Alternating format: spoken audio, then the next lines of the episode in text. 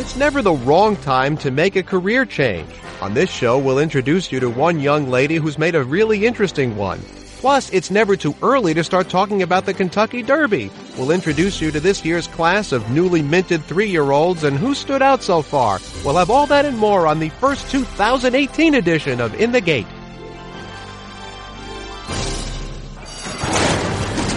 They're in the gate. They're in the gate. In the gate. They're in the gate. It's a hit by Big Finish.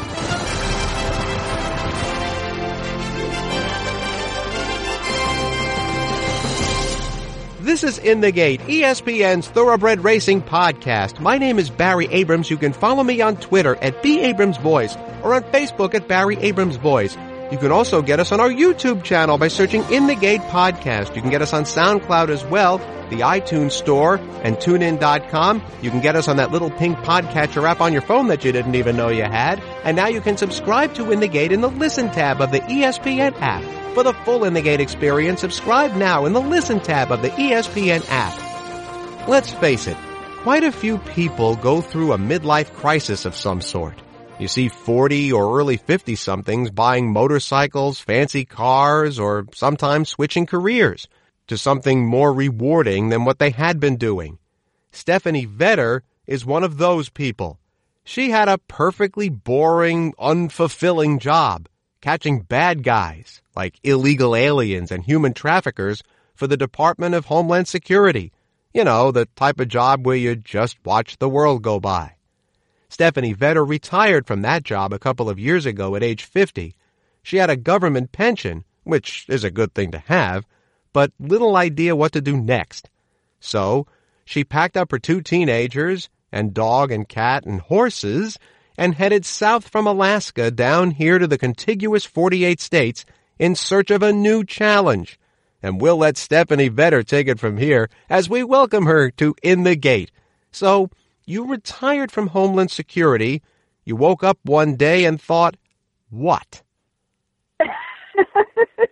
well, I saw, I knew I was going to be retiring. And so about, you know, a year to six months prior, uh, uh pre-retirement, I got to start thinking, what am, what am I going to do? I'm, I'm only going to be 50. That's really too dang young to be, you know, hanging it up and, and sitting on the couch. And when I was a kid, I had always wanted to be a jockey. And it was just one of those things that absence of growing up in a, a racing industry and no internet at the time, there was no way to research anything. I just there that opportunity, I just couldn't get a hold of it. So it was kind of like one of those things that's like, oh, that's really cool, but you know, that's never going to be something I can get. So I ended up, you know, winding my life around and in falling into law enforcement, which is then where my career path took me. And when I got up to retiring and went, wait a minute, I wonder if there was an age limit on being a jockey. So I started Googling it, couldn't find one. And that's when I tripped across the uh, website for the North American Racing Academy here in Lexington. By the way, are, are there any stories that you're allowed to share about your days in law enforcement? Oh, sure. I yeah you know, I, I've had a couple of good ones. I had a couple of very interesting cases. One in particular was a human trafficking case in Alaska in the year 2000.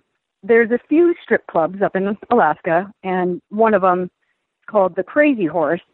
And we noticed there was a, they put signs out to advertise, you know, what kind of girls are going to be there and whatever. They said, you know, fresh from Russia, you know, girls on these nights. So, of course, some of the guys in the office were kind enough to go check out the scene. Somebody has to do it. Somebody has to do the dirty work, right? And sure enough, you know, we saw these girls up there dancing, and and so we did a little bit of research and discovered that that, that they were probably here on tourist visas, which didn't allow them to be employed. So we had that we had only just had some status violators. All right, no big deal. So we went in, and arrested them. Went in with a group of us and arrested the girls. Arrest, there were seven girls, but we arrested I think four out of the seven.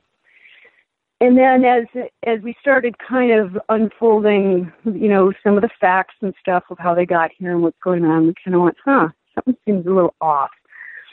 And started thinking about human trafficking because there was also a gentleman there watching them at the strip club, and we thought that's really kind of odd. And turns out there was four people involved that had gotten that conspired together to get these girls over here. And one of them was a local from the Alaska. One of them was from Russia. One of them was from Atlanta, but he was a natural. He was a Russian citizen, but a naturalized U.S. citizen, living in Atlanta. And the other one was the local's uh, wife. So as things unfolded, we eventually kind of got the girls to fess up to what was really going on. Turns out that they were brought over here to be, they were said to be brought over here to be culturally dancing, and it turns out they were coming, they were brought over here to strip in the strip clubs for money. And these guys would take, you know, the proceeds.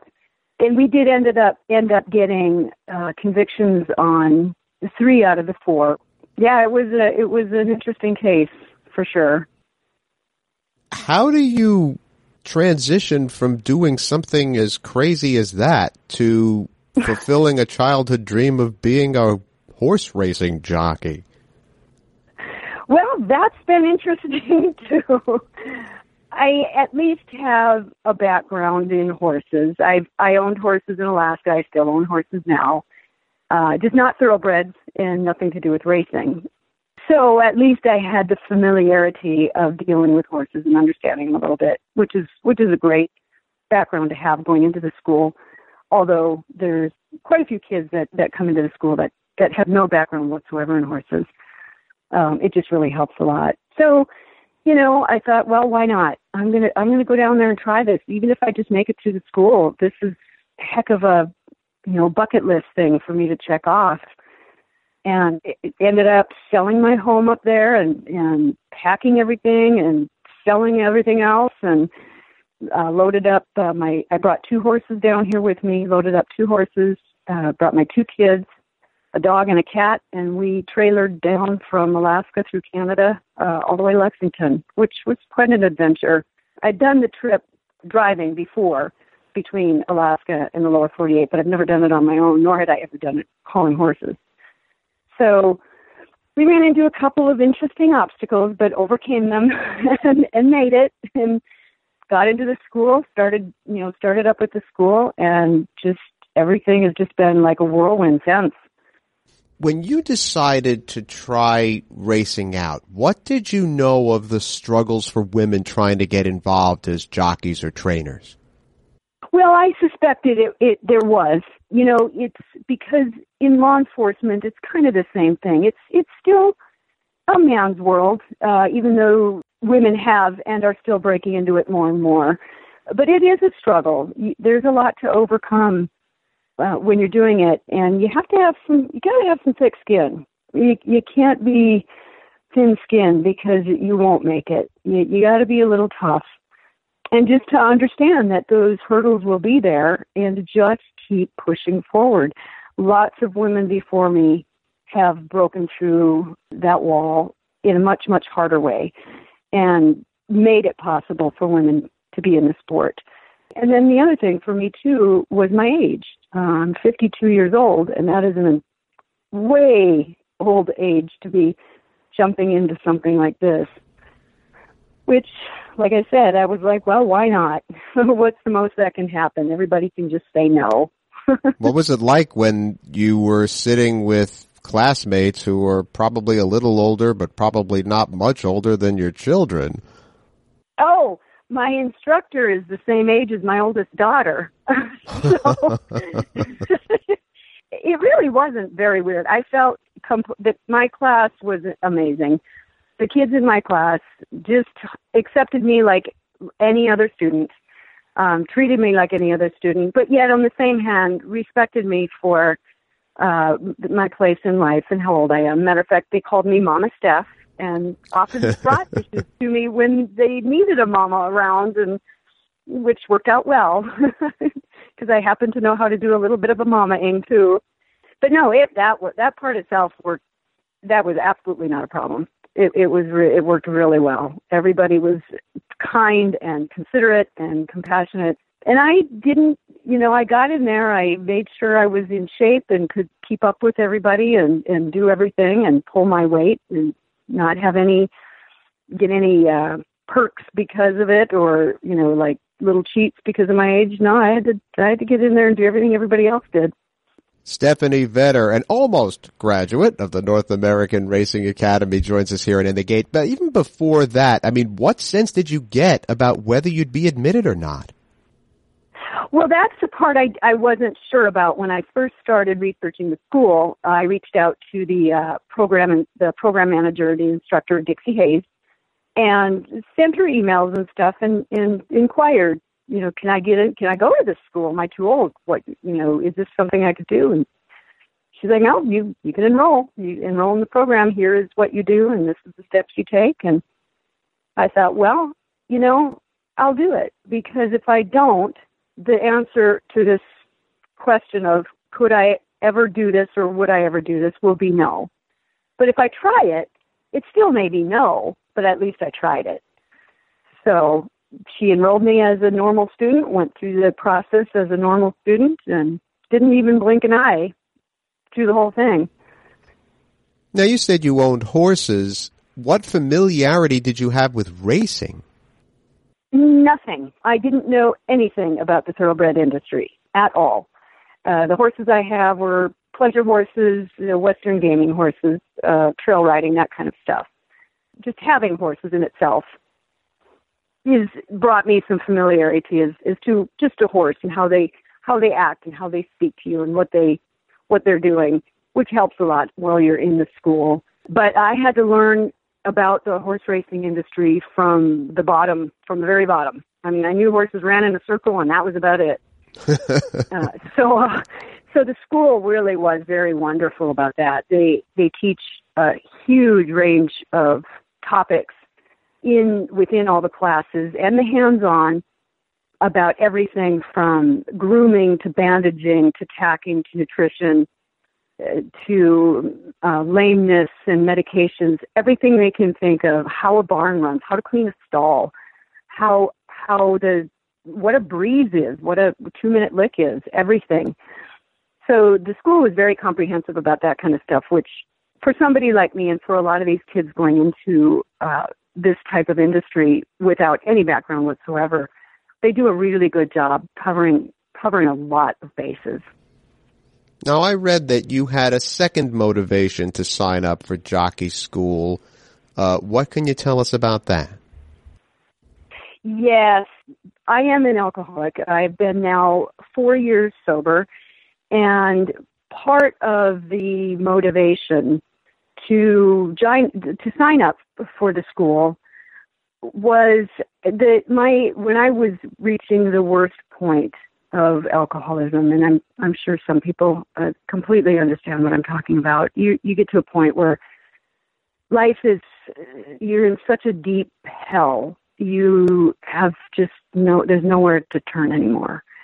And I got to the point where I tried to take my own life, which obviously didn't work so I I kind of woke up and went, you know, I'm not supposed to even be here. So every single day is a free day. I get to do whatever I want for that day because it's just it's free. It's a brand new free day.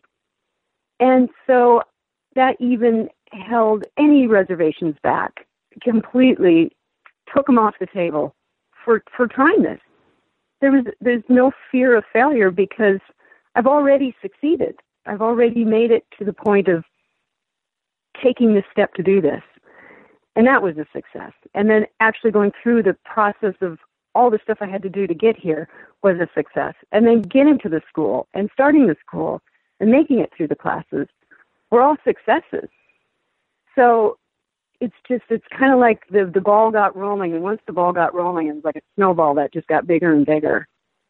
So that definitely had an impact. I think I would have maybe done this anyway, but definitely recovering and seeing light life in a different light and pulling myself out of that depths of hell that addiction puts you in it's it's just it's kind of undescribable well i don't i don't want to come across as being trite but you probably know or have seen soldiers and other people who have mental health trauma who use horses as a means of rehabilitation. We've documented that on this podcast before. Has one had an effect on the other? Has becoming a jockey, the training of it, helped you sort out your personal life? Oh, I would say absolutely. Definitely. Just the challenges and the hurdles and the obstacles, all of it has helped helped me incredibly sort things out and figure out what I want to do and where I want to go and not to be afraid to try anything and just do it. I mean, just do it. The answer will be no if you never try. The answer might be yes and might be no if you do try. My son, he was in the Marines and he was spent some time over in Afghanistan and is dealing with PTSD. So I absolutely have an understanding of the, the, the conflicts that he's dealing with and what he's going through. And he doesn't use horses as his therapy, but he uses a dog, which to me, they're you know, an animal is you know, any of the animals, whatever animal you can find to fit that that need of that comfort when you're dealing with stuff like that is, is vitally important. There's just something about horses that have a, a very therapeutic, relaxing, calm. I can't even hardly describe it what it is for somebody that is dealing with a lot of mental issues or mental distress. Well, I've seen pictures. You are in killer shape, uh, age notwithstanding. So, therefore, what are your goals here realistically? Well, there's there's a combination of realistic goals and my dream goals, and I have to kind of play the two out to see how they how they match up. Realistically, I do have those big hurdles of age and my sex and all that stuff. So I would still love to be a jockey. I will never I'll never wipe that off the table. But I have got a long way to go. I am a brand new rider in the thoroughbred racing industry. I'm switched over from 40 years of muscle memory of riding a western horse into getting on an exercise saddle and riding a thoroughbred around the track to a vastly different way of riding a horse. And so I'm the school gave me the basis of how to do that and what what I'm supposed to do. But I'm at the you know I'm at the bottom of the totem pole of learning. I still have a lot of learning ahead of me. So I'm going to need to get out on horses and exercise ride uh, as much as I can and see where it leads me. You know, if I if it will take me a few years and my body can stand up to it, maybe I'll take that next jump and see if somebody will you know give me a hand on getting my gate card and uh, getting into some racing and see how that goes. So everything is really very open. I keep my future very open because anything can change in a second. Anything can happen in, in a very short time. I could lose my physical ability completely, but then the rest of the thoroughbred world is open to me. There's tons of stuff to do in this racing industry. So my my realistic goals and my dream goals are combining and they're floating out there. Nothing's off the table but I realize I have I'm at the bottom of the totem pole. I'm starting from the beginning and I've got to pay all my dues and do the work I need to do and we'll see uh we'll see where it goes. Well, Bill Shoemaker won the Kentucky Derby at 54 years old, and he never hauled in baddies in Alaska. So there's no reason to say that the same can't happen for you. And we certainly wish you the best of luck. Stephanie Vetter, thank you so much for a few minutes here on the podcast. Well, you're so welcome, and so thank you for having me on. It was very much my honor. We're going to take a short break here on In the Gate, but when we come back, it's time to start talking about the Kentucky Derby for the first time in 2018. Bobby Halt will be here to help us sort out who the players are so far, so don't go away.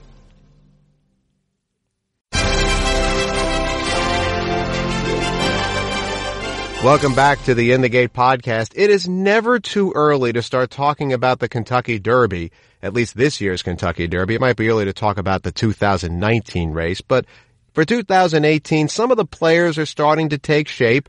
One of them is Bolt d'Oro. And Bolt d'Oro, even though he didn't win the Breeders' Cup Juvenile, is still considered, I think, by wise guys to be the leading candidate to win the Kentucky Derby, having won the Del Mar Futurity and the front runner. But there are a lot of other players who are starting to take shape. So now that we've newly minted these horses as three-year-olds on January 1, let's get you set for what's coming down the road.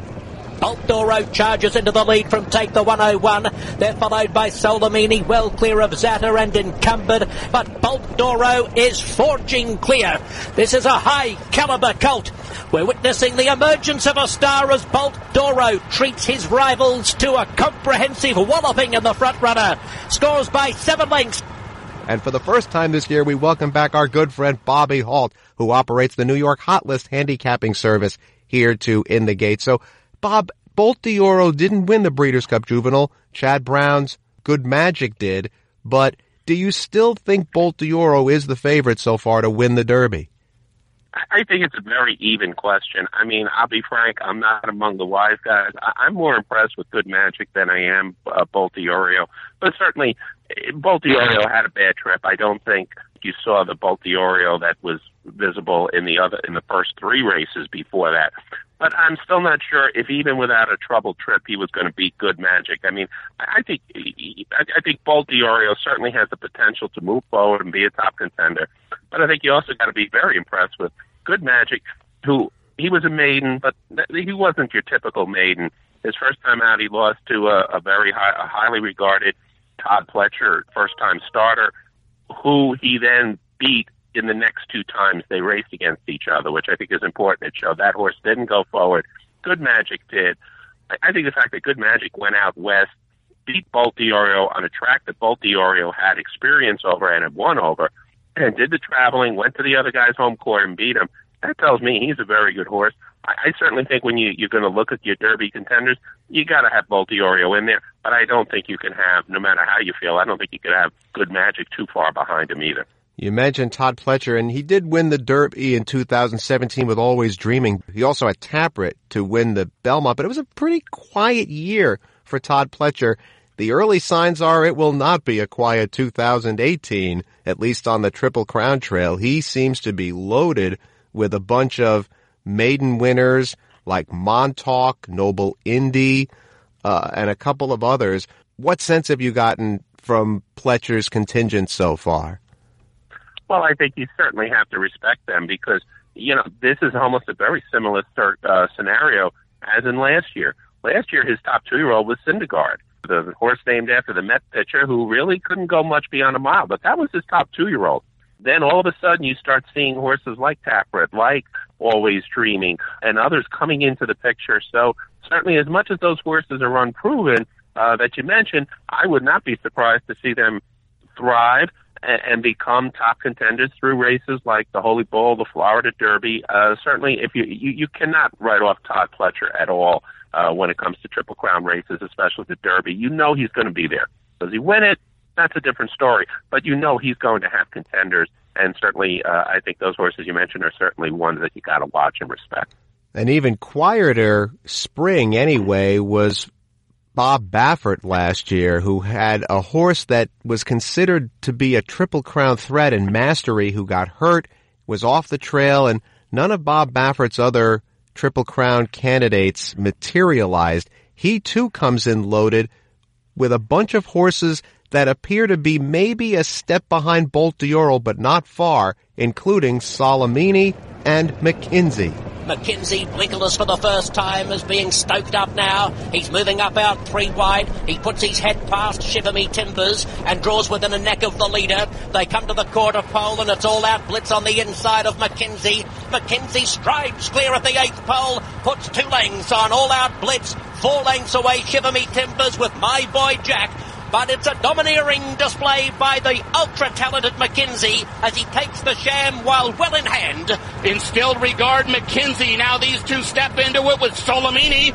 still a major player on the outside. Three of them coming down the lane. McKinzie, McKinzie just the leader. Instilled regard between runners. Solomini there on the outside. A three-way driving finish in the futurity. McKinzie, Solomini, instilled regard, Solomini. Solomini wins the Los Alamitos Cash Call Futurity. McKinzie and Still Regard battling second and third, a long way to the others.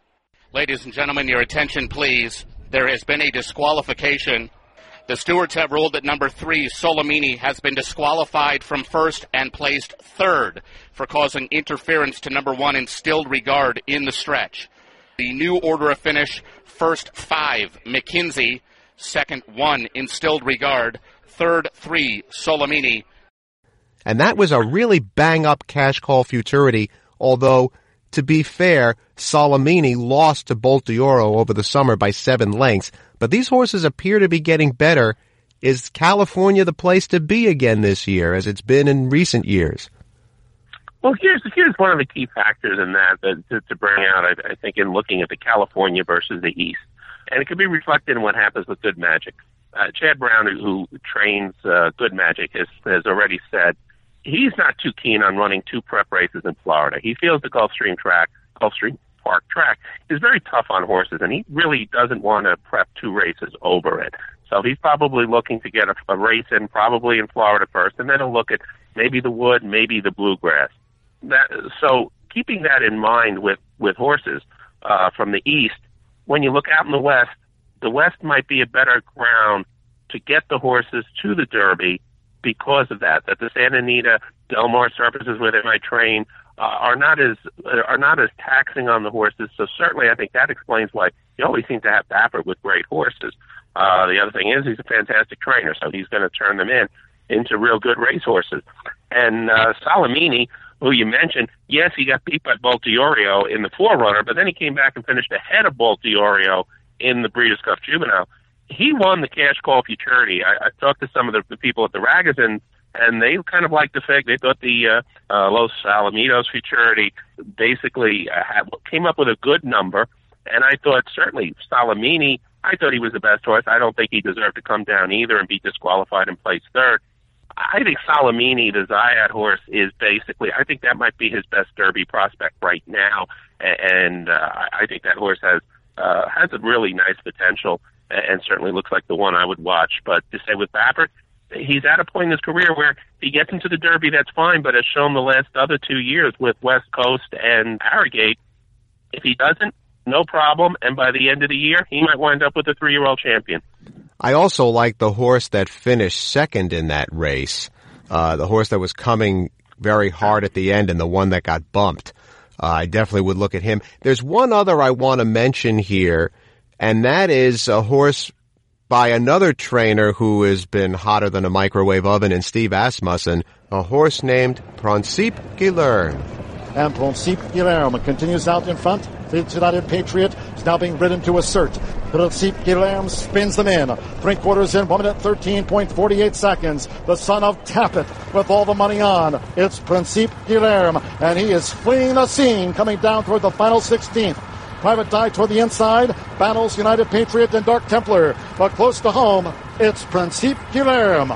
Principe Guilherme with a big, easy win. Won by 10. He was much the best, went right to the lead, never really in danger, ended up winning by about 11 lengths, a Tapit colt, and I don't think we have to make any uh, great explanation about how hot Tapit's been as a sire. Uh, Steve Asmussen could have another big year coming here. Have you seen Principe Guilherme at all? Yeah, I think he, certainly looks like an intriguing prospect, and you know, certainly it, it's going to be interesting to see what kind of path Steve – plots out for him and where he brings him forward. Uh, I, as I say, I think you know we're still at the stage where a lot has has to fall into place. We're going to see how do the horses like Good Magic and Bolt d'Oro, how do they handle that calendar turning and becoming free?